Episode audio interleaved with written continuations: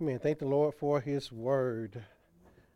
God will establish his kingdom.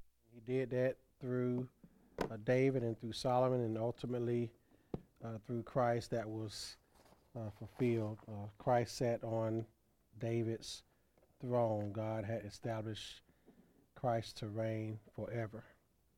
Amen. Let us go before the Lord in prayer.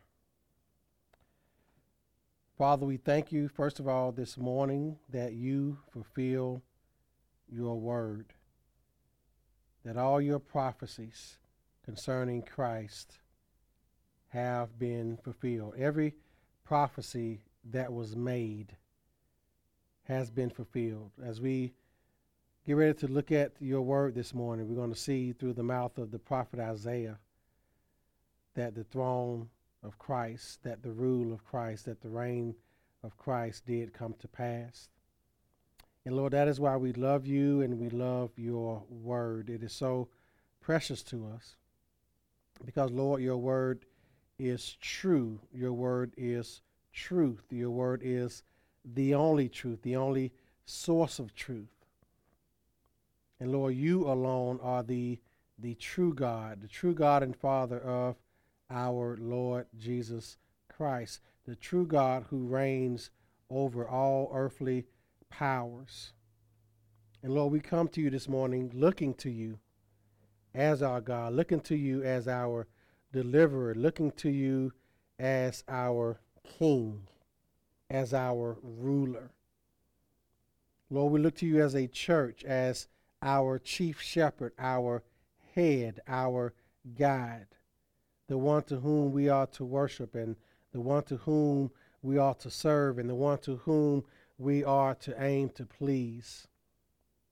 Lord, you alone are worthy of our praise. You are worthy of our attention. You are worthy of our affections. Father, we thank you this morning for being the great God.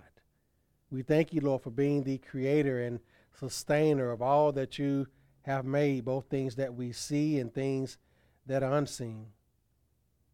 Lord, we thank you for the glory of you that we see in creation. Lord, it is you who made us and not we ourselves. The psalmist proclaims that the earth is yours and the fullness of it, the world and they who dwell therein.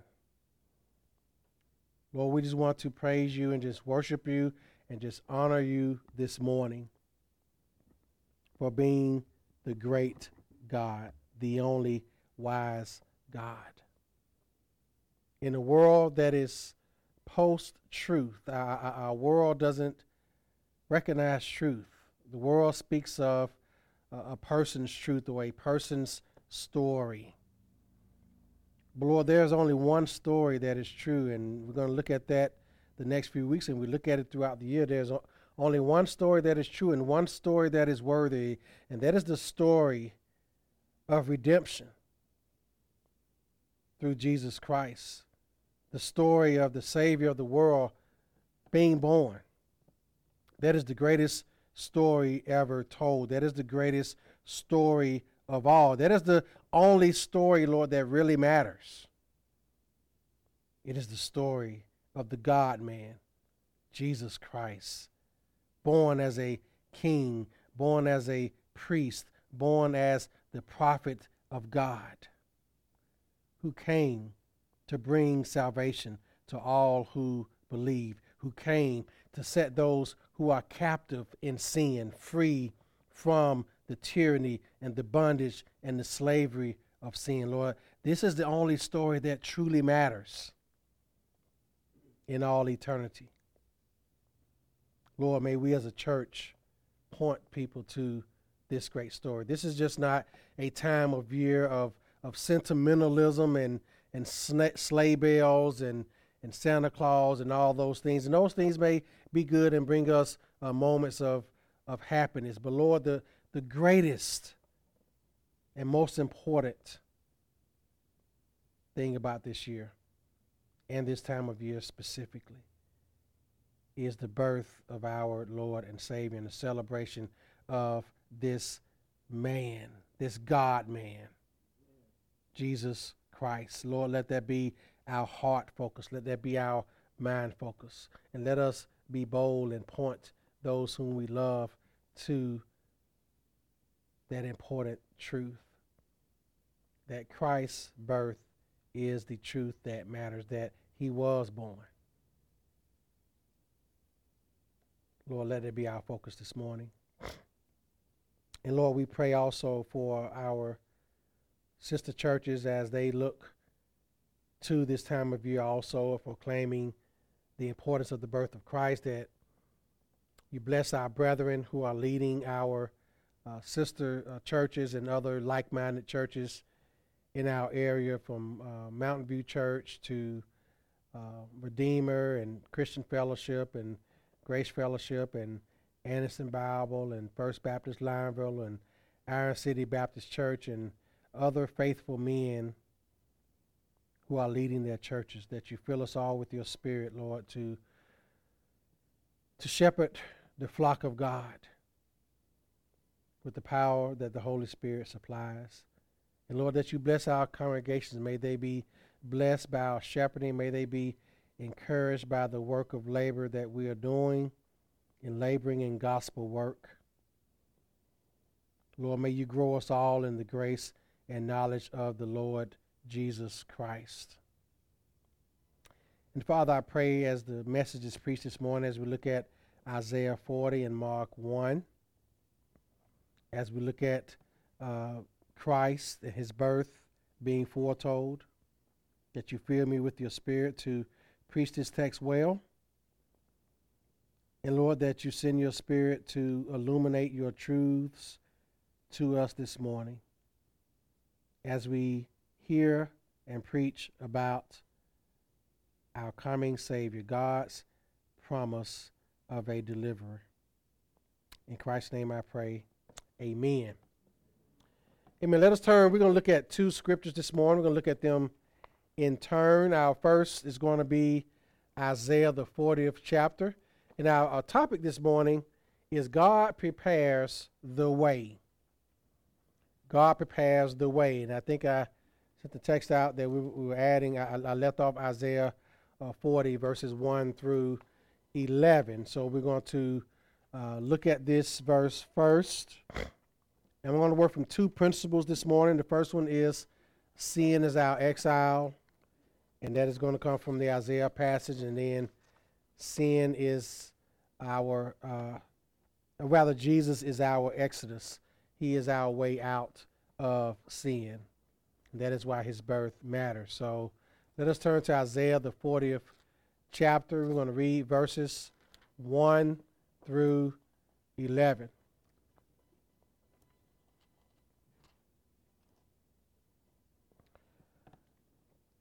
Now, just as context for this uh, passage this morning, the the first 39 chapters of Isaiah are filled with warnings uh, to Israel. This is uh, Isaiah is a pre-exilic book. In other words, uh, Isaiah prophesied his ministry was before the exile. It was warning uh, Israel about the coming judgment of the exile. Uh, and the first 39 chapters uh, of this book are filled with warnings to Israel to turn back to God in worship because uh, the judgment of the exile was pending.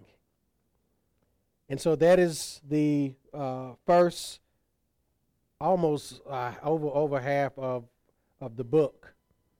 And so this 40th chapter uh, begins the the second major section and this chapter in particular that we're looking at, this passage is speaking of what's going to happen after Israel is through with their exile. So it's kind of uh, fast forwarding uh, to what God is speaking to uh, his people uh, after uh, the exile, after they return uh, to Jerusalem and rebuild the temple and rebuild the walls. So it's speaking of the hope of Israel after uh, the exile. So God will speak again to his people. And this is what God is called to say, beginning at verse 1. It says, Comfort, comfort, yes, comfort my people, says your God. Speak comfort to Jerusalem and cry out to her that her warfare is ended, that her iniquity is pardoned, for she has received from the Lord's hand double for all her sins. And her is speaking of Israel. The voice of one crying in the wilderness, Prepare the way of the Lord, make straight in the the glory of the Lord shall be revealed, and all flesh shall see it together. For the mouth of the Lord has spoken. The voice said, Cry out. And he said, What should I cry? All flesh is grass, and all its loveliness is like the flower of the field. The grass withers, and the flower fades, because the breath of the Lord blows upon it. Surely the people are grass. The grass withers, the flower fades, but the word of our God stands forever. O Zion, you who bring good tidings, get up into the high mountain. O Jerusalem, you who bring good tidings, lift up your voice with strength. Lift it up. Be not afraid. Say to the cities of Judah, Behold your God. Behold, the Lord God shall come with a strong hand and his arm shall rule for him. Behold, his reward is with him, and his work before him. He will feed his flock like with his arm, and carry them in his bosom, and gently lead those who are with young. May the Lord bless his word this morning. Amen. Our first principle is sin is our exile.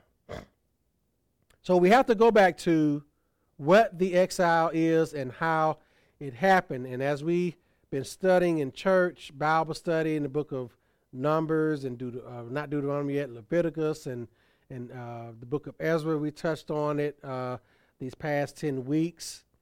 The exile began because of Israel's rebellion against him.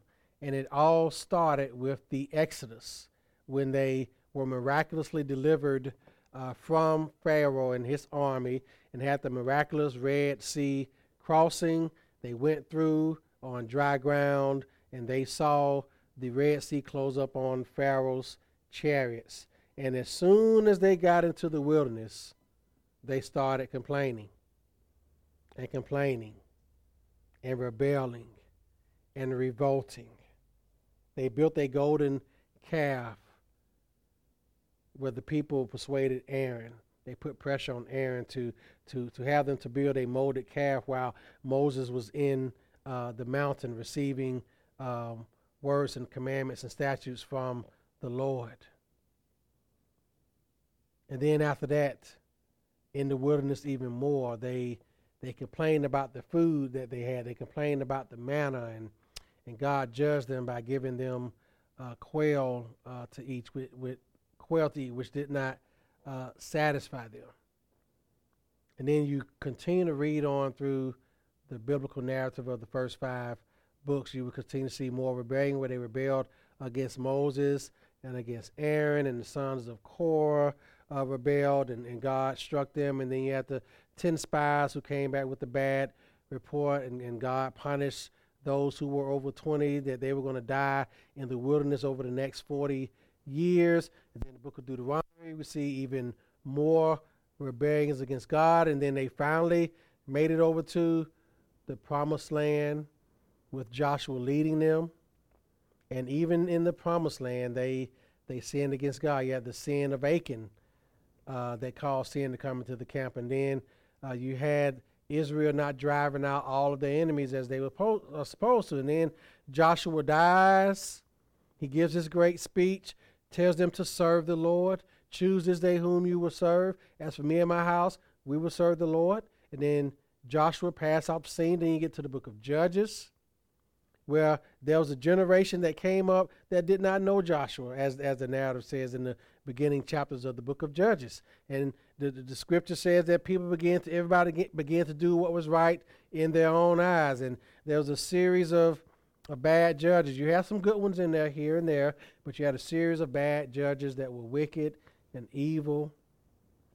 And they could not get rid of their enemies that they were supposed to. And they became a snare to Israel. And they just continued to cascade deeper and deeper and deeper into sin. And then you get to the period of uh, King Saul, where they rejected God as being king over them.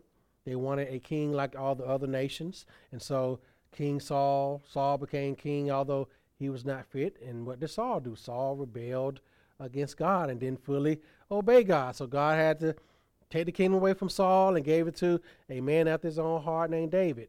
And David was the, the Christ king. He was the prototypical king. He was a good king, but David also sinned against God too. And then his son Solomon. Solomon sinned against God by marrying the foreign wives when God told him not to.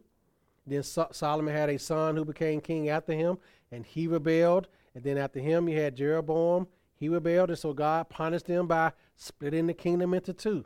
So the northern tribes up north and the southern tribes kept them in Jerusalem. The northern tribes were carried off by the Assyrians. The southern tribe was carried off by Babylon in 586 BC, and they remained in exile. So, how did it start? It started because of sin and rebellion. And so, exile, the exile, represented judgment against sin. That's what it represented. God told them in Deuteronomy that they were going to suffer seven Sabbaths, and those seven Sabbaths equaled the 70 years of exile, the seven years of Sabbaths that they were going to have to suffer in exile. So when we look at the exile and we see this book of Isaiah here, he is preaching and warning the people in the first 39 chapters of the coming judgment of God. But the sad thing is, they didn't heed to it. And so now we get to this point in the book where Isaiah is presenting hope. And this is a promise of the reality of Jerusalem's exile. Because of their stubborn sin and disobedience, they would experience judgment at the hands of the Babylonian invaders, and, and that is what happened. And they would live under a cruel yoke of captivity because the Babylonians were very cruel people. They were pagans. And we see one of the uh, books of the Bible, uh, the book of Daniel, uh, was written during uh, the exile. Uh, Daniel and his three uh, friends, you know, they the three Hebrew boys or whatever, they lived under Nebuchadnezzar and then under King Darius after the um, Babylonians were defeated by the Medes. And so all of that happened during the exile where um, the Israelites were, if they didn't bow the knee, they were killed for not worshiping the pagan god. So they did not have a nice time in exile. They were being punished for their sins. They were taken away from their land. They were taken away from Jerusalem. They were taken away from worshiping their God. But whose fault was it? It wasn't God's fault. It was their fault. It was their sin. So here we see that sin is their exile, their exile away from God. And we experience the same thing that Israel had in a sense. But our captor, an enemy nation. Our captor is the cruel curse of sin. Let me tell you about sin. Sin is a cruel captor. Sin is a cruel master. Sin, I heard this in a, a, a, a preacher preaching this uh, over this past week that I was listening to a podcast. He said something that was very simple but profound. He said, Sin never relents. Relent means, relent to relent means to give up. Sin never relents. Sin never gives up. We have to understand that about sin. Sin never stops. Sin doesn't say, okay, I'm to give you a break today. You, you've had enough. Sin is not going to show sympathy for you. Sin is not an empath. You know, sin is not empathetic. Sin is not compassionate. Sin is not kind. Sin is cruel. Sin is a cruel taskmaster. Sin is a slave driver. Sin is relentless in its pursuit of destroying you and me. We're born into slavery. We're conceived sin.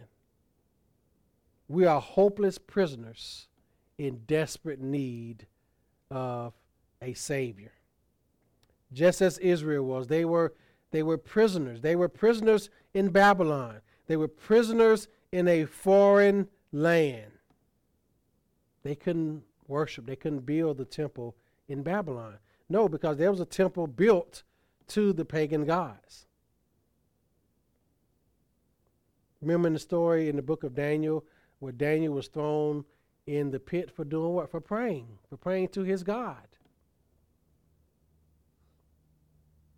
He was thrown into the lion's den for being faithful to his God.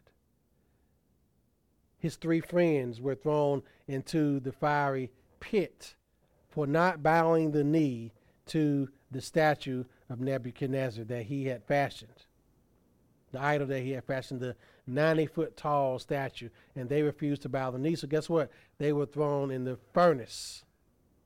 That's how they did believers. That's how they did those who dissented against uh, worshiping their gods. Because that's how cruel sin is, and that's how cruel it was for Israel. And so, in this passage here, this first principle that we see is that sin is our exile. And anyone who is in exile needs to be delivered. So, what does God do? God provides a way of hope. And remember, this is speaking of after the exile, where he says, Comfort, yes, comfort my people. Speak comfort to Jerusalem and cry out to her. And then it goes on down to verse 3. This is my main focus this morning, is verses 3 through 8. The voice of one crying in the wilderness, Prepare the way of the Lord. Make straight in the desert a highway for our God. This was a uh, prophetic enunciation of the coming Messiah, Jesus Christ.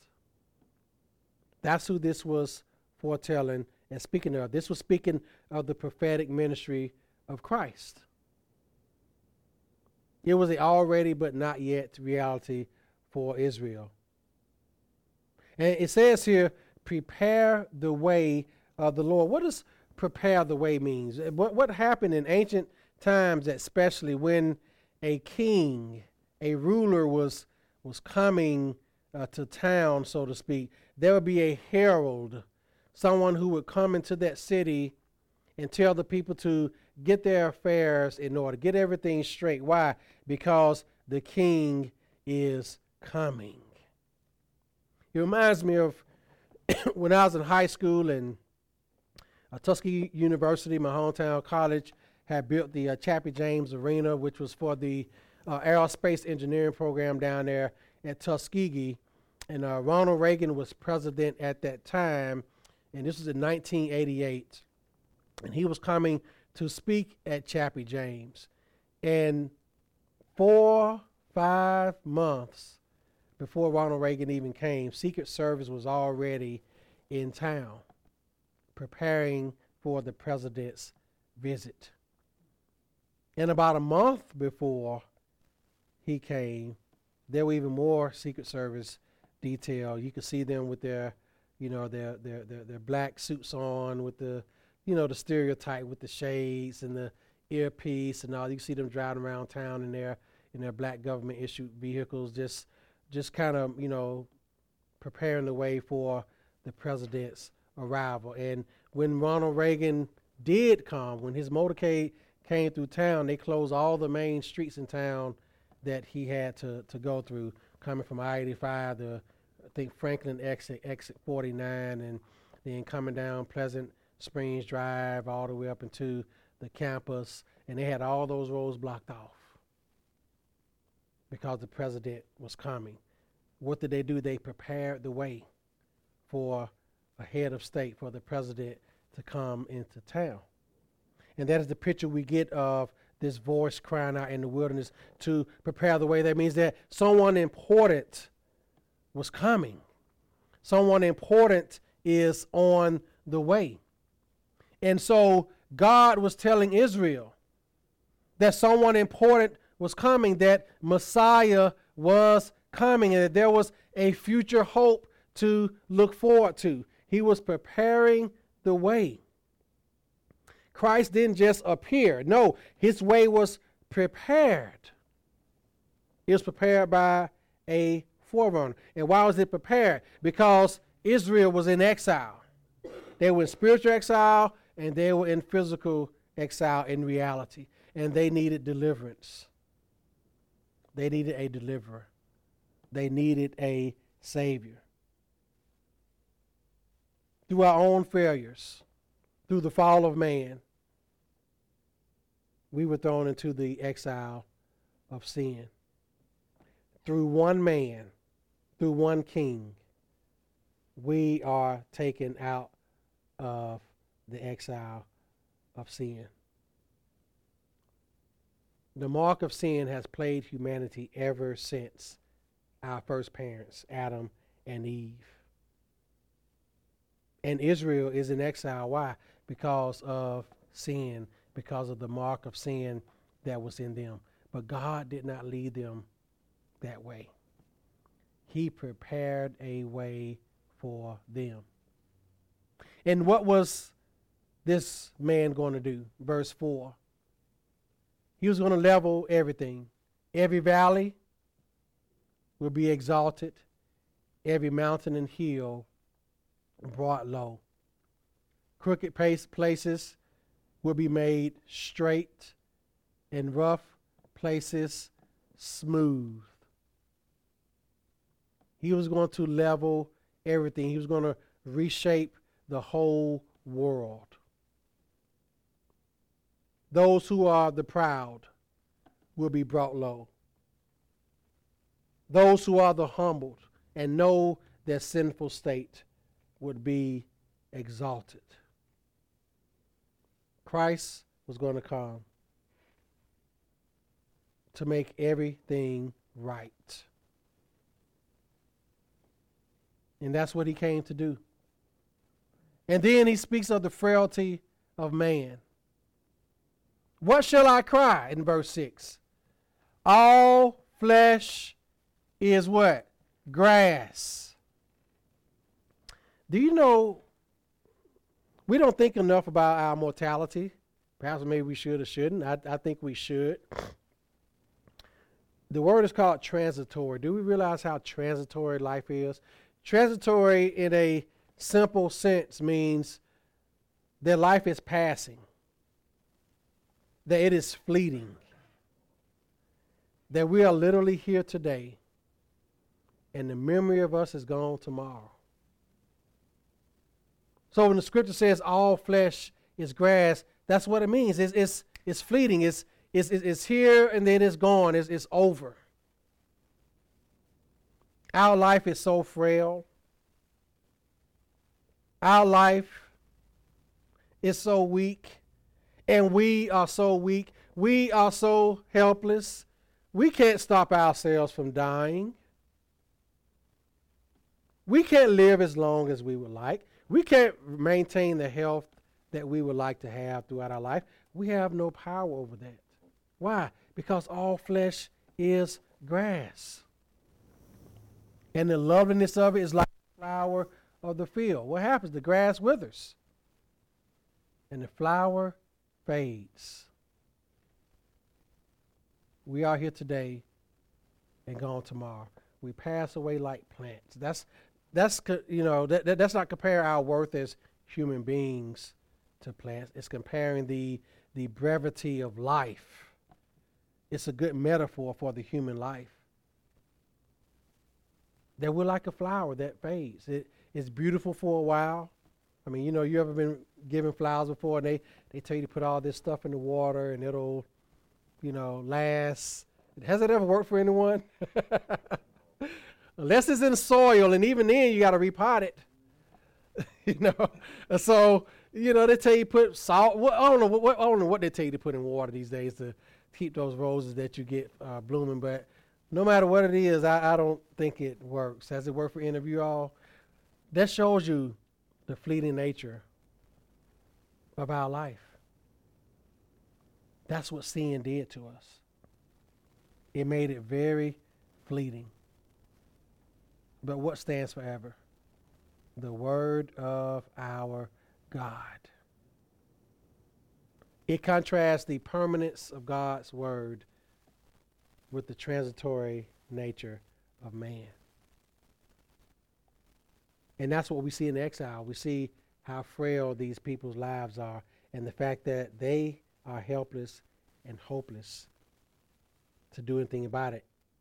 But God does provide hope for them. Amen. And we see this hope laid out in the book of Mark. So let's turn to Mark, the first chapter. And you're going to hear some familiar words ring in your ear. And we see here the gospel according to Mark. And this illust- this um, principle is that Jesus is our exodus. He is our way out. Just as God provided the way out for Israel, He provides the way for us out through Christ. And this is why we look to His birth.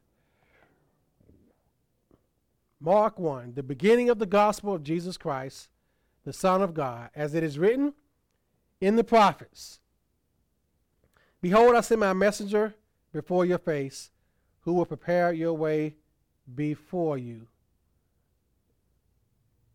I think this comes from the book of Malachi, the third chapter. And then verse 3 points back to what we just read. The voice of one crying in the wilderness, Prepare the way of the Lord, make his paths straight. John came baptizing in the wilderness and preaching a baptism of repentance for the remission of sins.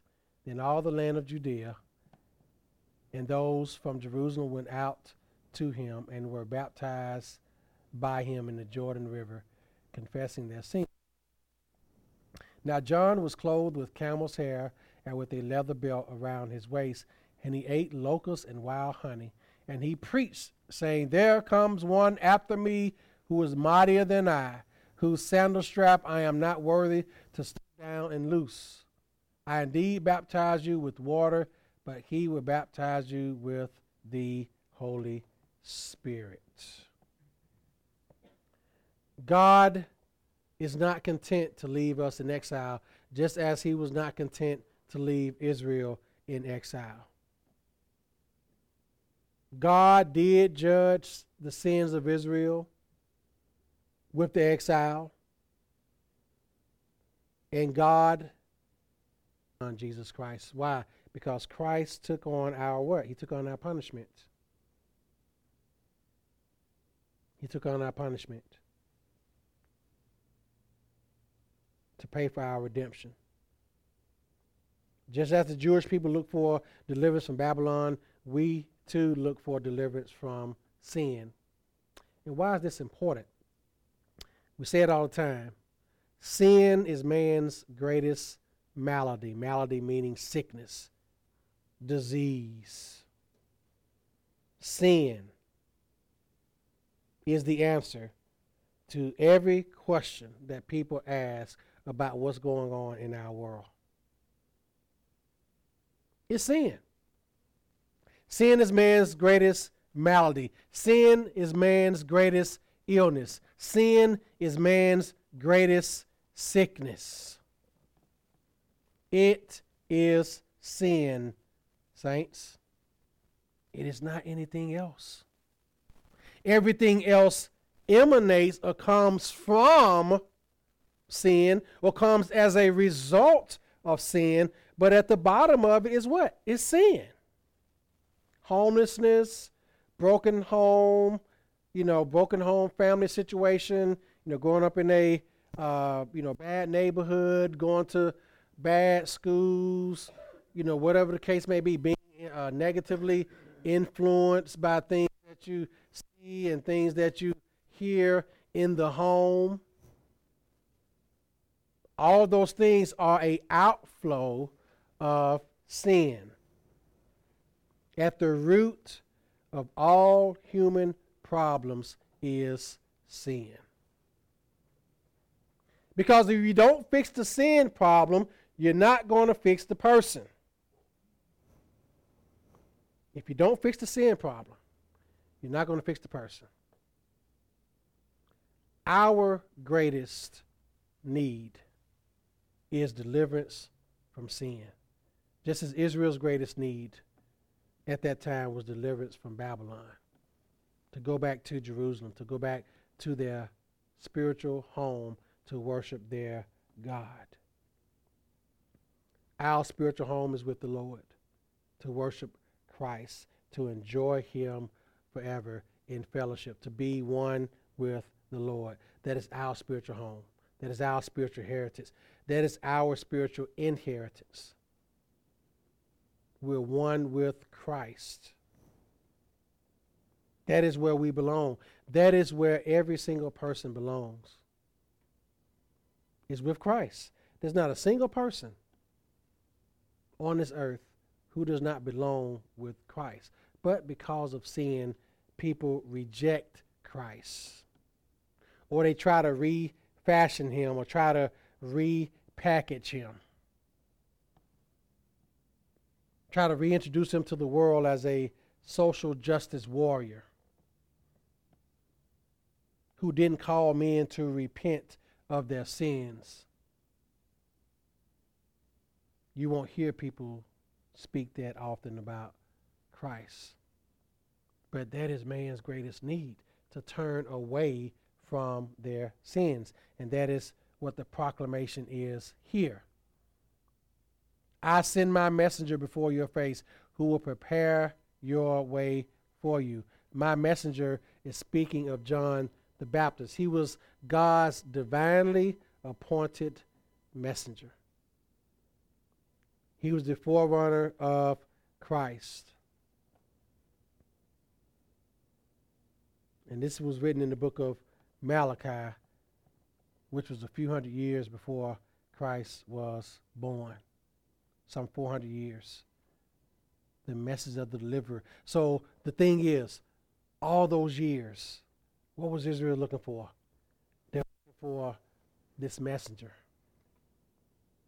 They read the book of Malachi. They read the book of Isaiah. They saw where God says, prepare the way. I'm going to send a messenger, and this message is going to be prepare the way. Guess what? They were anticipating that for hundreds of years. Who is this messenger? Who is this man? And what did Mark tell us? That he's here.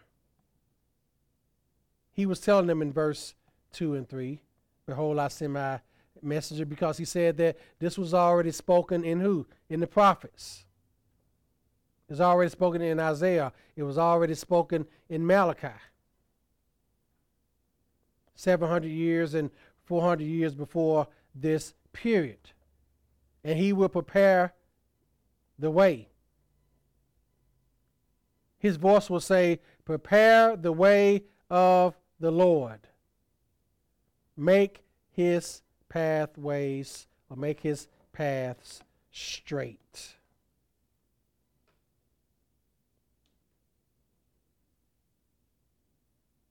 That voice was bringing salvation.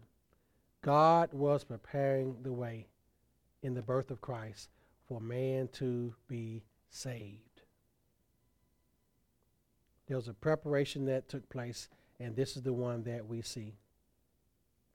So when we're thinking about the way, the way refers to God's path in the Old Testament, in Isaiah, it referred to God's path for Israel back to Jerusalem. For us, the way was the way, the pathway to God through Jesus Christ. What did Jesus say in John 14, 6? I am the what? The way. Prepare the way. Prepare the way of God to the Lord. Christ is the way. And his way was to be prepared. And that's what John came proclaiming. Prepare the way of the Lord. A deliverer, a messenger came to declare the message. So it says here John came, he came baptizing. He preached the baptism of repentance. And the baptism of repentance was speaking of someone turning away from their sins. Again, man's greatest malady is what? Sin. And what is the message of the gospel? Repent. That word sounds so old fashioned and, and outdated our day. If you go to somebody and tell them repent, they're going to look at you like you're growing horns out of your head. But I'm, I'm, I'm, I'm going to say this. I had a talk with this with some, with some uh, Christian brothers a couple weeks ago. We should not be afraid to use biblical language. That's the problem. We've gotten away from biblical language. We've allowed the, the world to redefine terms and to shame us into not using biblical language. And they're so crafty at it. The world is very slick and very deceptive and very crafty in getting those of us who are of the book those of us who are God's people, they, they have gotten us away from using biblical language and biblical categories.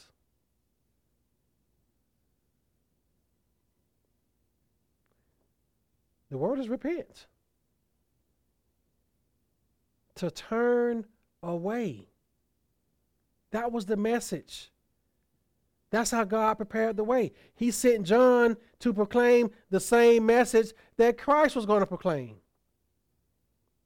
Christ's first words were repent and believe the gospel. Why did he do that? Because his forerunner did it. His forerunner preached repentance. God was calling Israel to repent in the Old Testament and he's calling us to repent. And John wasn't speaking of baptism of regeneration. Baptism was a response of repentance. It is not what gave repentance or caused repentance. They were baptized in response to repenting, in response to turning away from sin and turning to God. That's what he was doing. It says that people were being baptized here in verse 5 and confessing their sins. And confess means to agree. They were agreeing with God. And that is how true confession looks. So that's what a person does when they confess. They, they are agreeing with God that they are sinners, that they have sinned against a holy God, and that they need salvation that this is how God was preparing the way as we look and point to Christ's birth. It wasn't something arbitrary that happened. No, God had a plan. And it's laid out in His Word. Israel, those who knew the Word, were anticipating John the Baptist. They were anticipating the one crying out in the wilderness.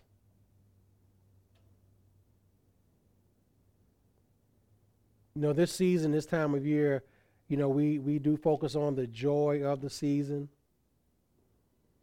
You know, we say the cliche, Jesus is the reason for the season, and, and of course he is.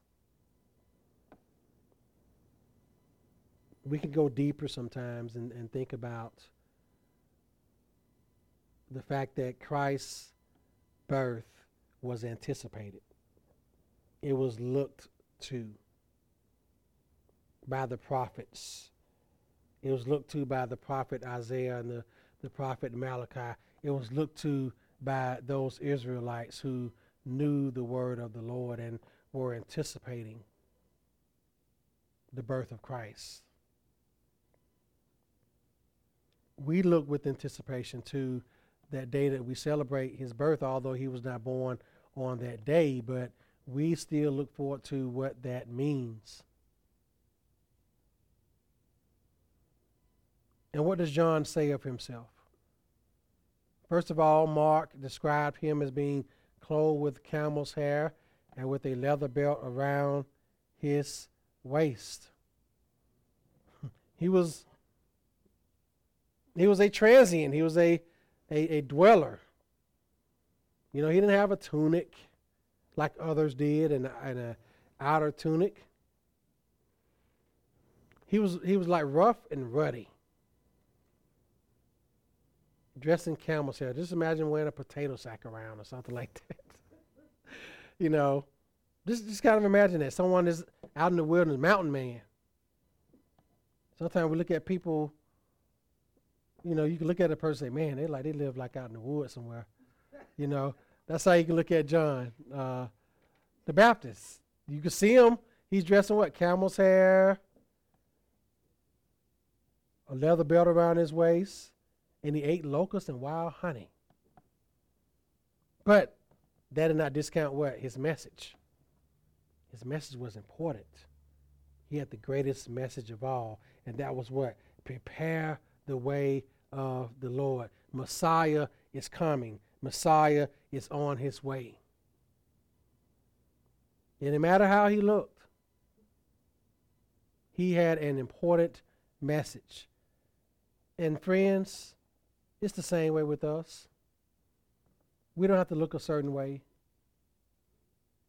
to prepare the way of the Lord. We don't have to have a certain intellect to do it. We don't have to be part of Mensa with the 150 IQ or better. All we have to tell people is what? Repent. Turn away from your sins. Turn to Christ and be saved. It's a simple message. That is how we prepare the way. That is how we point people to this Savior.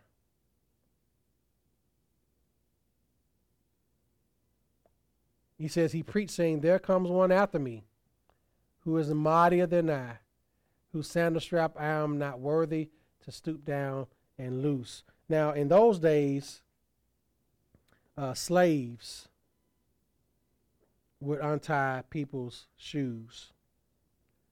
John was saying he is below that. That he is not even as worthy as a slave.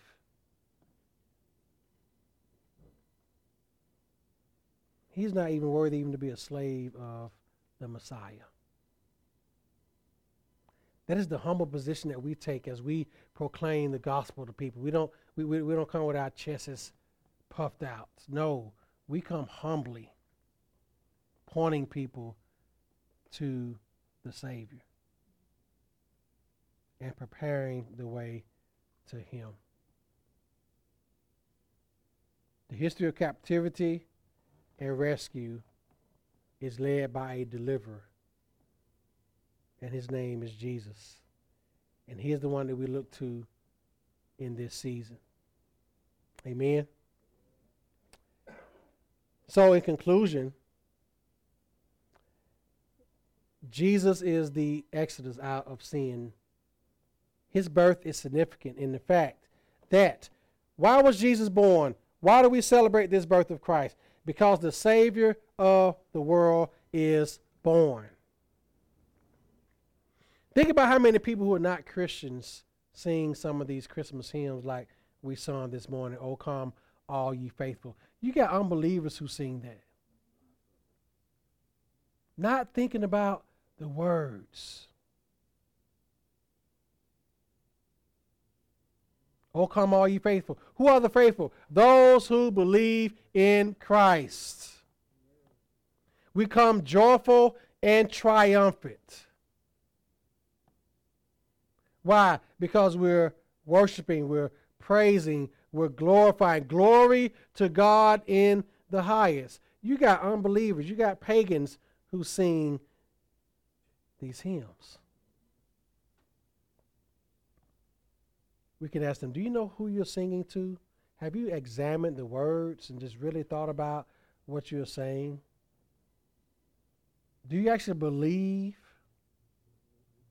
in who you're singing about? Do you know what he came to do? He came to save you from your hypocrisy of singing about someone whom you do not worship, whom you have rejected, whom you have denied. There are some Christmas hymns that are rich in theology. And no, Santa Claus is coming to town. It's not one of them. okay? That is not rich with uh, biblical theology. Okay? or what, what is it? I caught Mama kissing Santa or something like that. Yeah. I caught Grandma, whatever. You know, no. No. All I want for Christmas is you. No, that's no, that's not.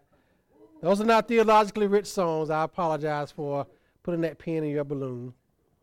Um, but there are some Christmas hymns that are rich in theology.